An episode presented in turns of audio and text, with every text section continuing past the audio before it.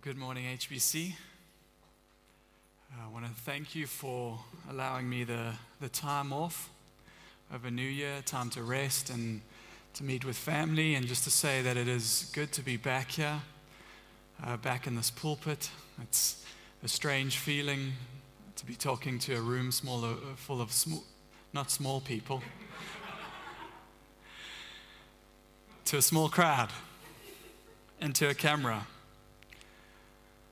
But it is my prayer that God will use this time anyway, and He will use it for the building of His church.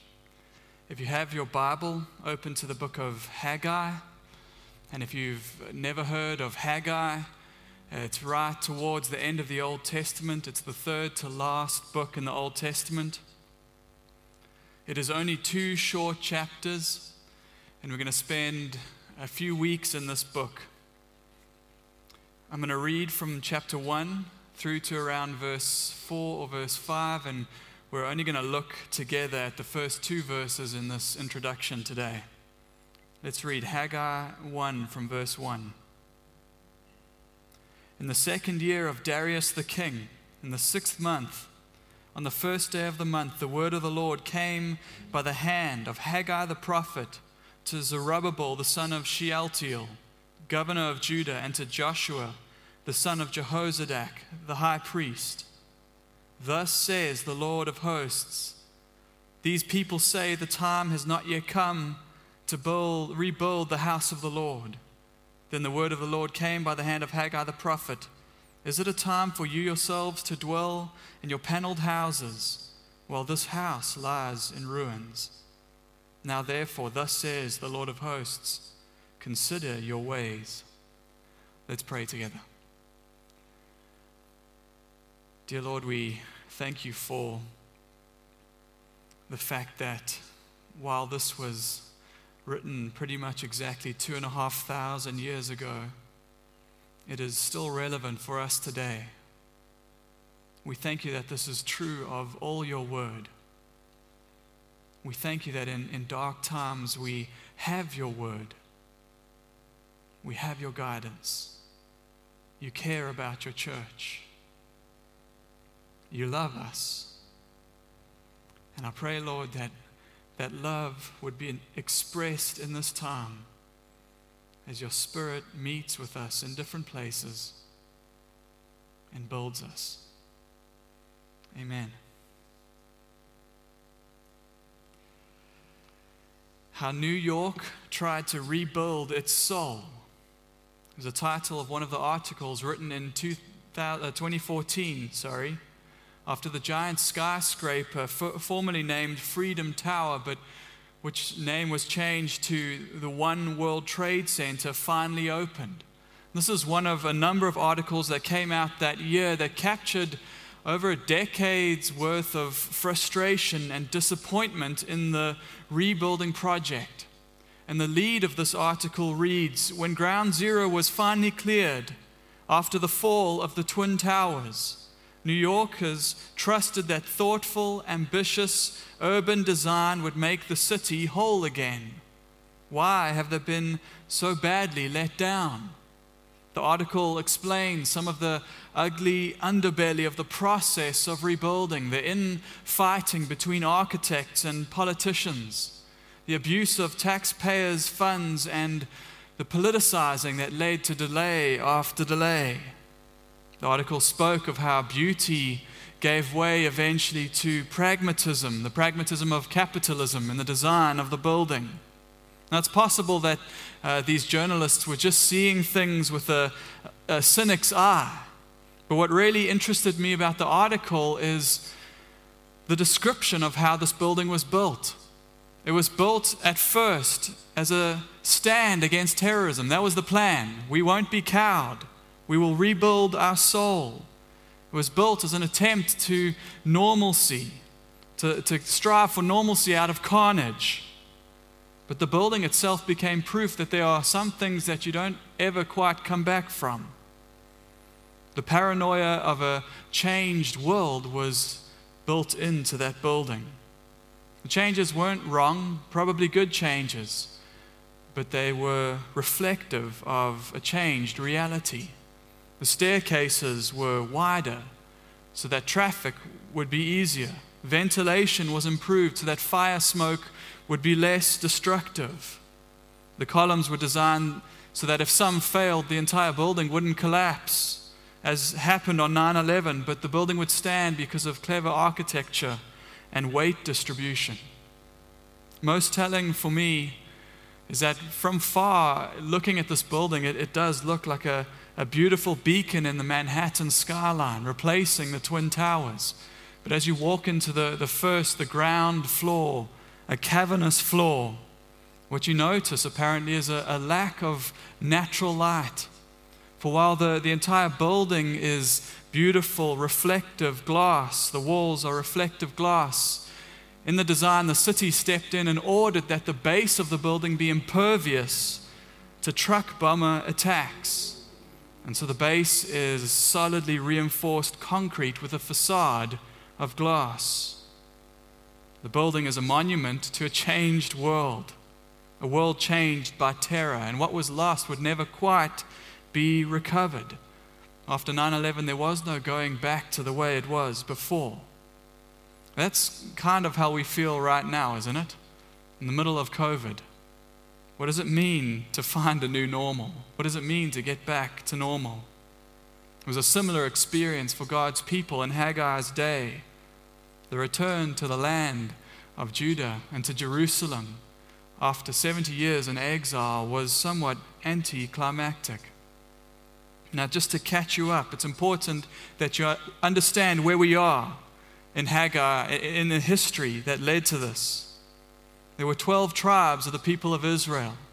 And during the reigns of Saul and David and Solomon, they were one people, one united nation. But under Rehoboam, the son of Solomon, the, the kingdom was split into two, and the ten northern tribes followed Jeroboam and became the nation of Israel, with the capital in Samaria, and the two southern tribes, their capital was in Jerusalem, the nation of Judah. The northern kingdom quickly fell, always, to idolatry, and there was bad king after bad king after bad king. And they were conquered eventually in the 8th century by Assyria around 720 BC.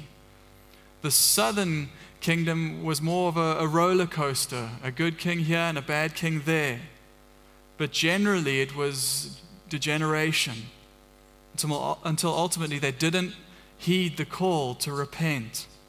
They were conquered finally in 586 by Babylon. Jerusalem was destroyed, and the temple was destroyed and the people of Judah were led into exile. This had been prophesied before that the exile would last for 70 years. And remarkably, even in Isaiah 44, verse 28, it was prophesied some 200 years before the event, the rise of Cyrus. He would be the conqueror of Babylon, and he would be the one to decree the rebuilding of the temple.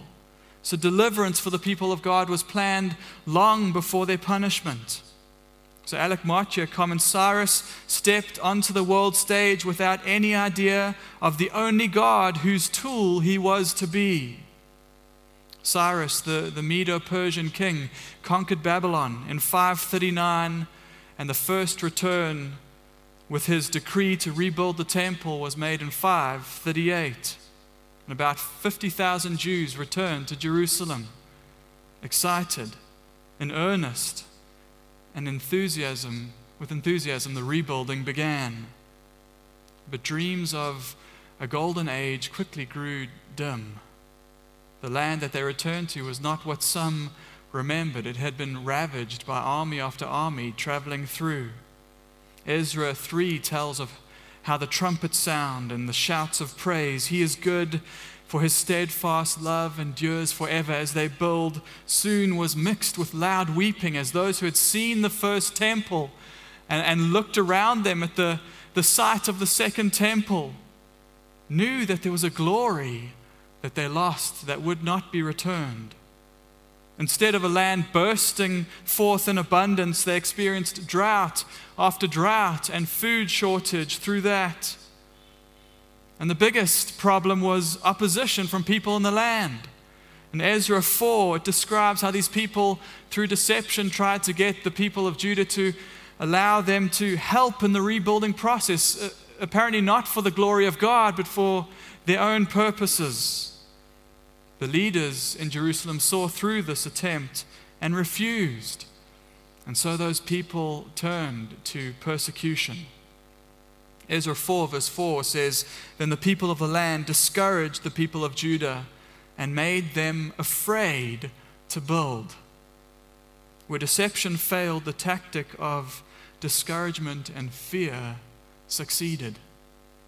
So Sinclair Ferguson says, There are many weapons that may fail against the building of the church in any part of the world, but a weapon that frequently succeeds is the weapon of discouragement.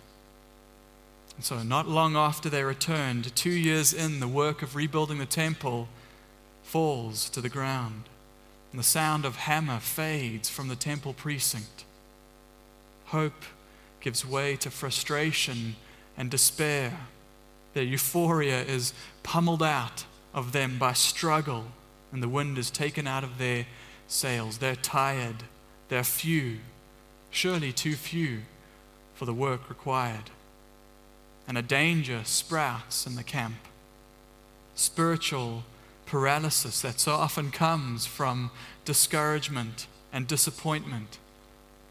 Maybe you have felt it, that spiritual numbness and paralysis. For the Jews, where is our, our golden age? Surely it shouldn't be this hard. How often isn't the shallowness of our zeal revealed in the fires of struggle and opposition? And when zeal is snuffed out, we grow lax and selfish. There's always been a danger to the people of God that comes in the face of trial. And so, for 16 years, the work ceases on the temple. And by 520 BC, 18 years after their, their return, the temple of the Lord still lies in ruins. They pick up the pieces of their personal lives, they rebuild their houses, and they leave the temple, the one thing that mattered the most, they leave it derelict. You may be wondering why have I chosen this obscure prophet in the Old Testament? Why Haggai? To be honest, I cannot think of a better book than this for our time right now. COVID has disrupted our lives, it's disrupted the life of the church once again. It's placed pressures on us that weren't there before. Businesses have the extra hurdles of regulations in an already strained economy. School teachers who struggled for all of last year trying to learn how to teach online are having to get up and go again. Learners who had a harrowing time trying to figure out how to study long distance have to go again. Fewer people have to do the same amount of work. Office hours have become flexible. The, the lines between home and work have been blurred. And the financial security of many has disappeared. And so, as we pour our energy into rebuilding what has been lost in our lives, trying to get to some kind of new normal, the danger for the church is that we would lose sight of what really matters in this time. Jesus said to us in Matthew 6:33, "Seek first the kingdom of God and his righteousness, and all these things will be added to you." We are in danger as they were of losing sight of the kingdom during the disruption of trial. This time has become even a challenge to our biblical understanding of church, of gathering, of ecclesiology. Last year, when we were allowed to meet, half our number returned. For those in the room, it felt a little bit like Temple 2 and a glory lost. We've had to put on hold important evangelistic ministries like Quest for Truth, a missions trip to Kenya, even our gathering. We need to find a way this year to rebuild and to be careful to set our hearts on eternal things, to choose sacrifice over fear. That's why I have chosen Haggai. When God's people let their hands drop to discouragement, when they sink into spiritual complacency, they chose, the, the people in Haggai's day, they chose comfort over obedience. And so God raised up a prophet. And his words are as relevant today as they were two and a half thousand years ago. And so it is my prayer that this little book, this minor prophet with a major message, would stir our hearts to the truth that COVID can disrupt the world, but not the kingdom. Christ is over all and in all. Christ in our prosperity and Christ in our famine. Christ in our health and in our suffering. And today, Christ, our greatest and first allegiance. Haggai 1, verse 1 In the second year of Darius the king, in the sixth month, on the first day of the month, the word of the Lord came by the hand of Haggai the prophet to Zerubbabel the son of Shealtiel, governor of Judah, and to Joshua the son of Jehozadak, the high priest. This is momentous. This is the first time in post exilic uh, the post exilic era that the authoritative voice of the prophet, the authoritative voice of God is heard amongst the people. This is a big deal. For so long, all that they have known is exile, doom, and gloom, no temple, no land. And they come back to a land of trouble. The work stops for 16 years and there is nothing, no word. Is this the end? Is this failure to restart the end? Is God done with them? Decisively through uh, Haggai, the answer is no. He is a, a God who pursues his people. He is the God who can be known. He seeks them out when they are on the brink of another disaster. And he comes in the power of his word to stir up a new generation of people. Now, what's amazing about Haggai we don't often have this in the books of the Bible is how precise we can be about the dating of the book. He dates the reception of each of his oracles with reference to the reign of King Darius. And so we can compare his words with uh, over a hundred other ancient texts to know pretty much to the day when this occurred, according to our calendar. The prophecies of the entire book of Haggai took place over a space of 15 weeks, 29th of August to the 18th of December, 520 BC. Less than four months is his ministry. Now, while we know the precise dating of the book, we know almost nothing about Haggai himself. There's no word about him before, no word about him after his four month ministry. His name comes from the root word for festival in the Hebrew language. So we think maybe it's likely he was born during one of the Jewish festivals. He's not listed in Ezra as one of those who returned. And so some have wondered was he maybe a child at that time, which would make him a pretty young prophet? Although, on the other hand, Jewish tradition sees him as one of those who had seen Temple 1, and so he would be old. The truth is, we don't know. Not even his father is mentioned, as was common in this time. We know the father of Zerubbabel and Joshua, they're mentioned. Zerubbabel is in the line of King David, the heir apparent to the throne, though he is governor here at the time. Joshua is in the line of Aaron the high priest. Haggai is only known locally as the prophet. And the most important ministry of his life spans only four months. He's used by God and then he fades from view. Zechariah becomes prominent after him. It's amazing how God does this from time to time. Every now and then, He raises somebody up for a specific season and for a specific purpose, perhaps with a special anointing for that time. I was reading this week of um, the preacher David Morgan, who was a Welsh preacher during the, the 19th century revival. There was nothing special about his preaching. And he slogged on and on in, in ministry and in preaching. It was very ordinary, but he, he wished to be more effective. He yearned for greater ability. And there was a day where this actually came during the revival. He, he says it like this One day I, I went to bed, David Morgan as usual. The next morning I woke up feeling like a lion. And he preached like a lion for two years with great fervency, and his church saw many, many conversions. And he says, One night I went to bed still feeling like a lion and woke up David Morgan again. And he had 15 years of ordinary, faithful ministry after that. This is, it seems, like Haggai. We, we don't know much about him, but that doesn't really matter. That's not the point. In fact, it proves a point. Haggai is not about Haggai, but about the power of God's word. Despite the brevity of his ministry, and the obscurity of the prophet, there is hardly actually in Scripture any prophet with more immediate fruit to his ministry, more success. Alec Motyer says this Haggai left for us all he felt we needed to know that he enjoyed the highest honor known to humankind.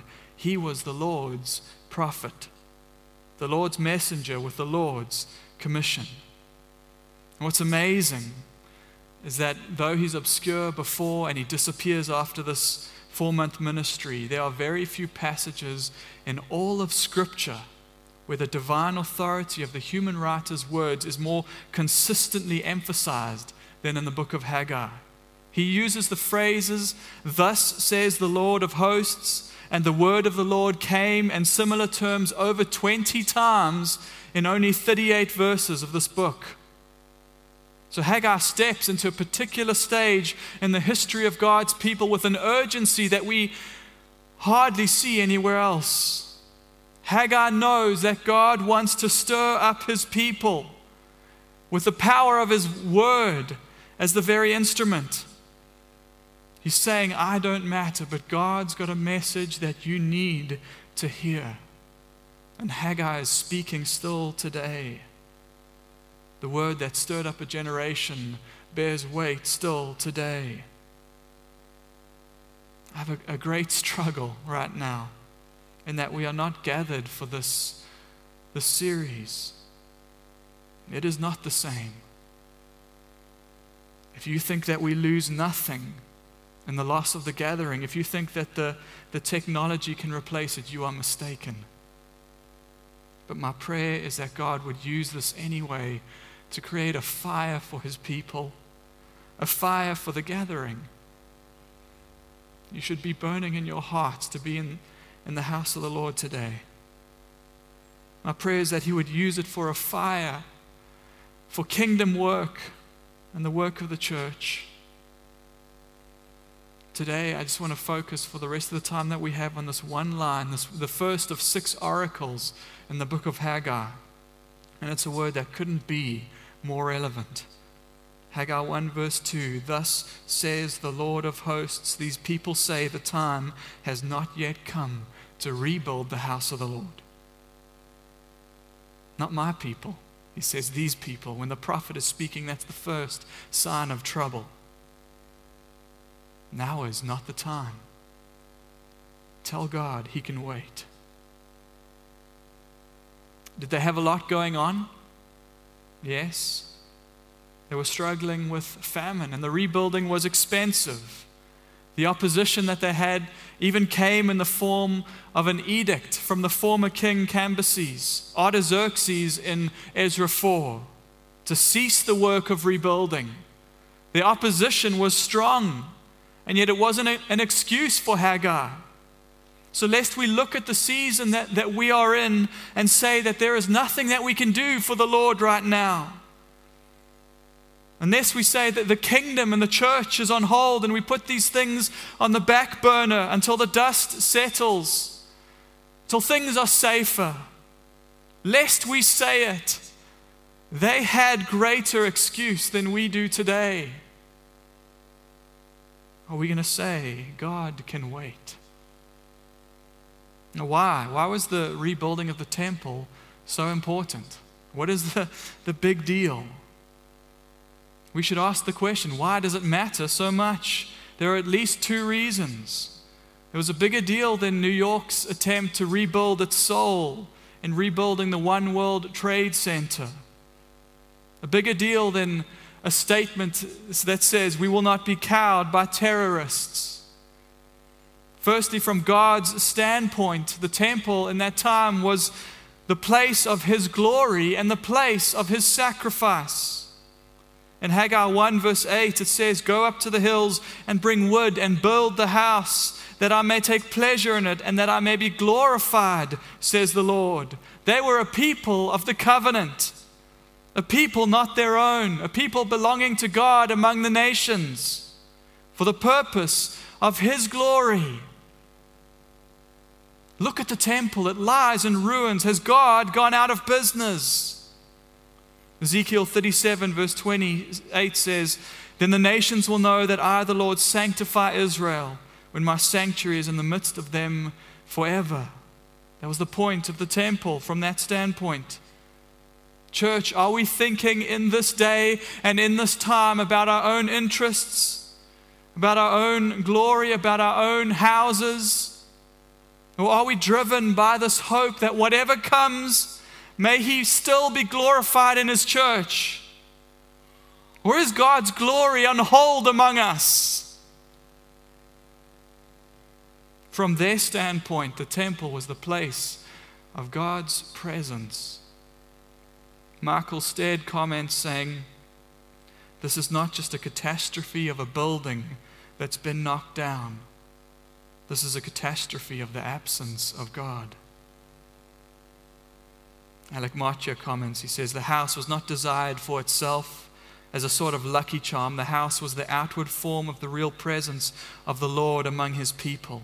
To refuse to build the house was at best saying that it did not matter whether the Lord was present with them.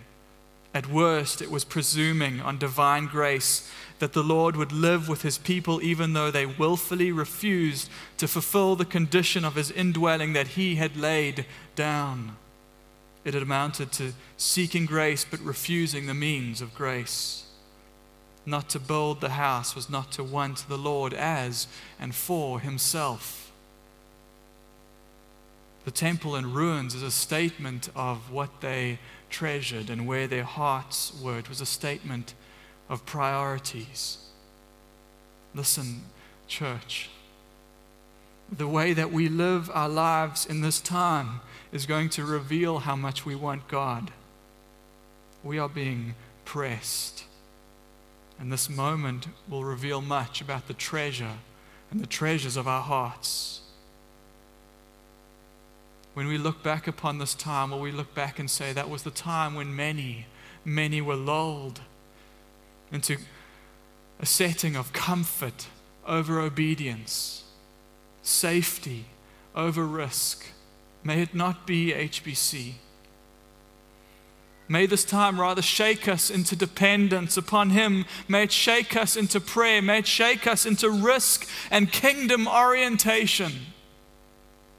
Discouragement had led to complacency in Jerusalem to the point where they said, The time has not yet come to rebuild the house of the Lord.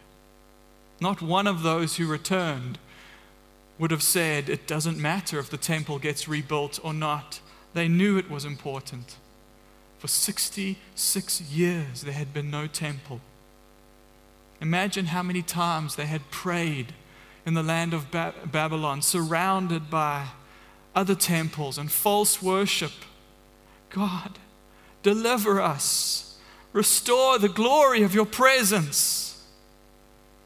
Now, 18 years back, somehow they are convinced, and they've convinced themselves that it could wait. God can wait. And worse, they said it with an air of piety. We want to, but God just hasn't opened up the doors. Sinclair Ferguson comments, he says, their outward piety masked an inner indifference, their spiritual language masked an inner contempt, and their show of wisdom masked a spirit of procrastination. The time has not yet come.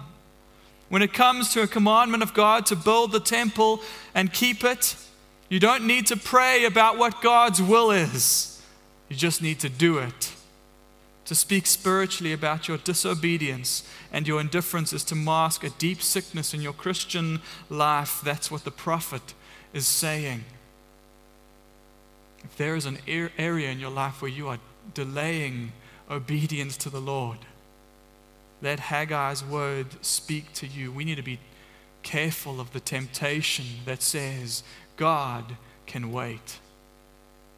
I know I need to teach my kids. I know I need to pray with them. I know I need to share my faith with my co-workers. I know I need to prioritize my time for service and my money for giving. I know I need help in fighting the sin. But not today. Beware the attitude of not today. As St. Augustine reflects, as his heart state had been, he said, Give me chastity, but not yet. I want to be wholly consecrated to the Lord, but not yet. I want to serve, but not yet. I want to surrender to the one whom I've been putting off the, all this time, but not yet. I remember last year, in the beginning of the year, the first song I think it was that Noah learnt from uh, his school here, Simon Peter School.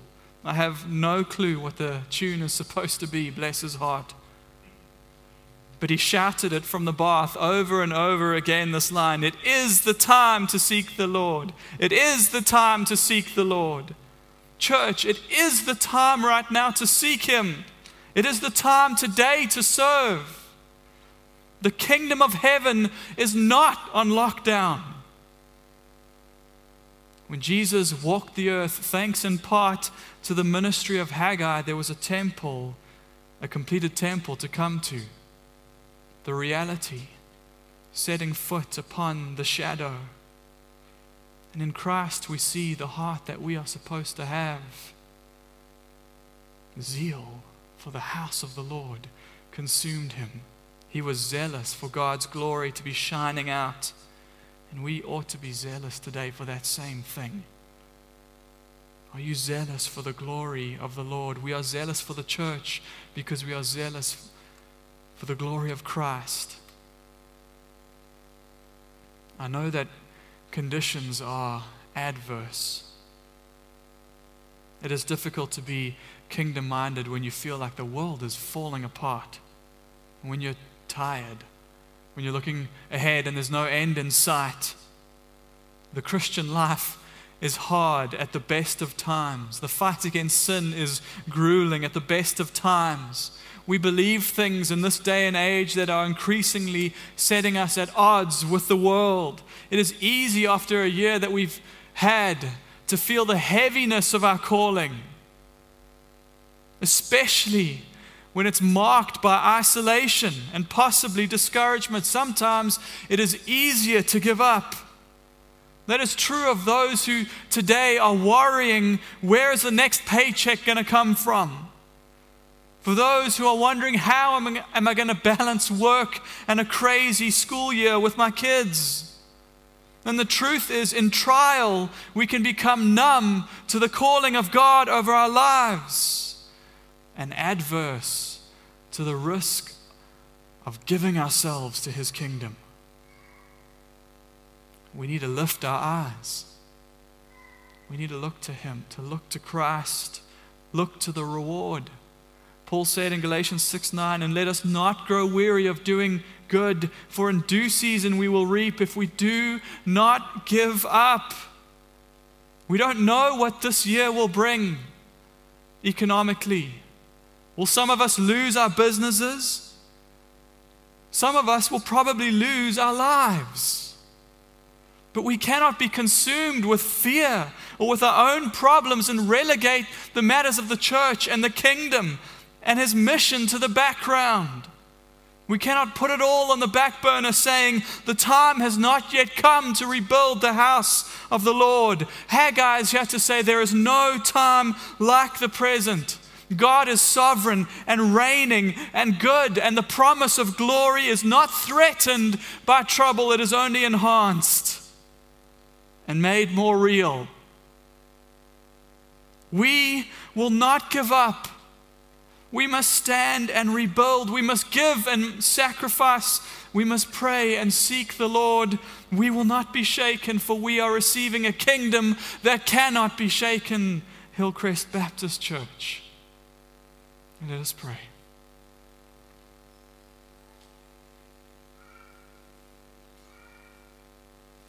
God, we need wisdom. We need help. We need courage. We need vision. Give us your spirit, a spirit not of timidity, but of boldness and trust and courage and faith. Help us to be brave in a dark time, Lord. Fill us with fire for your mission. Make us clever, Lord, that we may know how to be of relevance to those in our, our workplace who are hurting and struggling and confused. May we see this as a time not just of crisis, but a, of opportunity, Lord. We are asking that you would build your kingdom here, even now. We are asking that your church would be a beacon, even now. Do not abandon us, but be with us and make us brave and help us to follow you. Amen.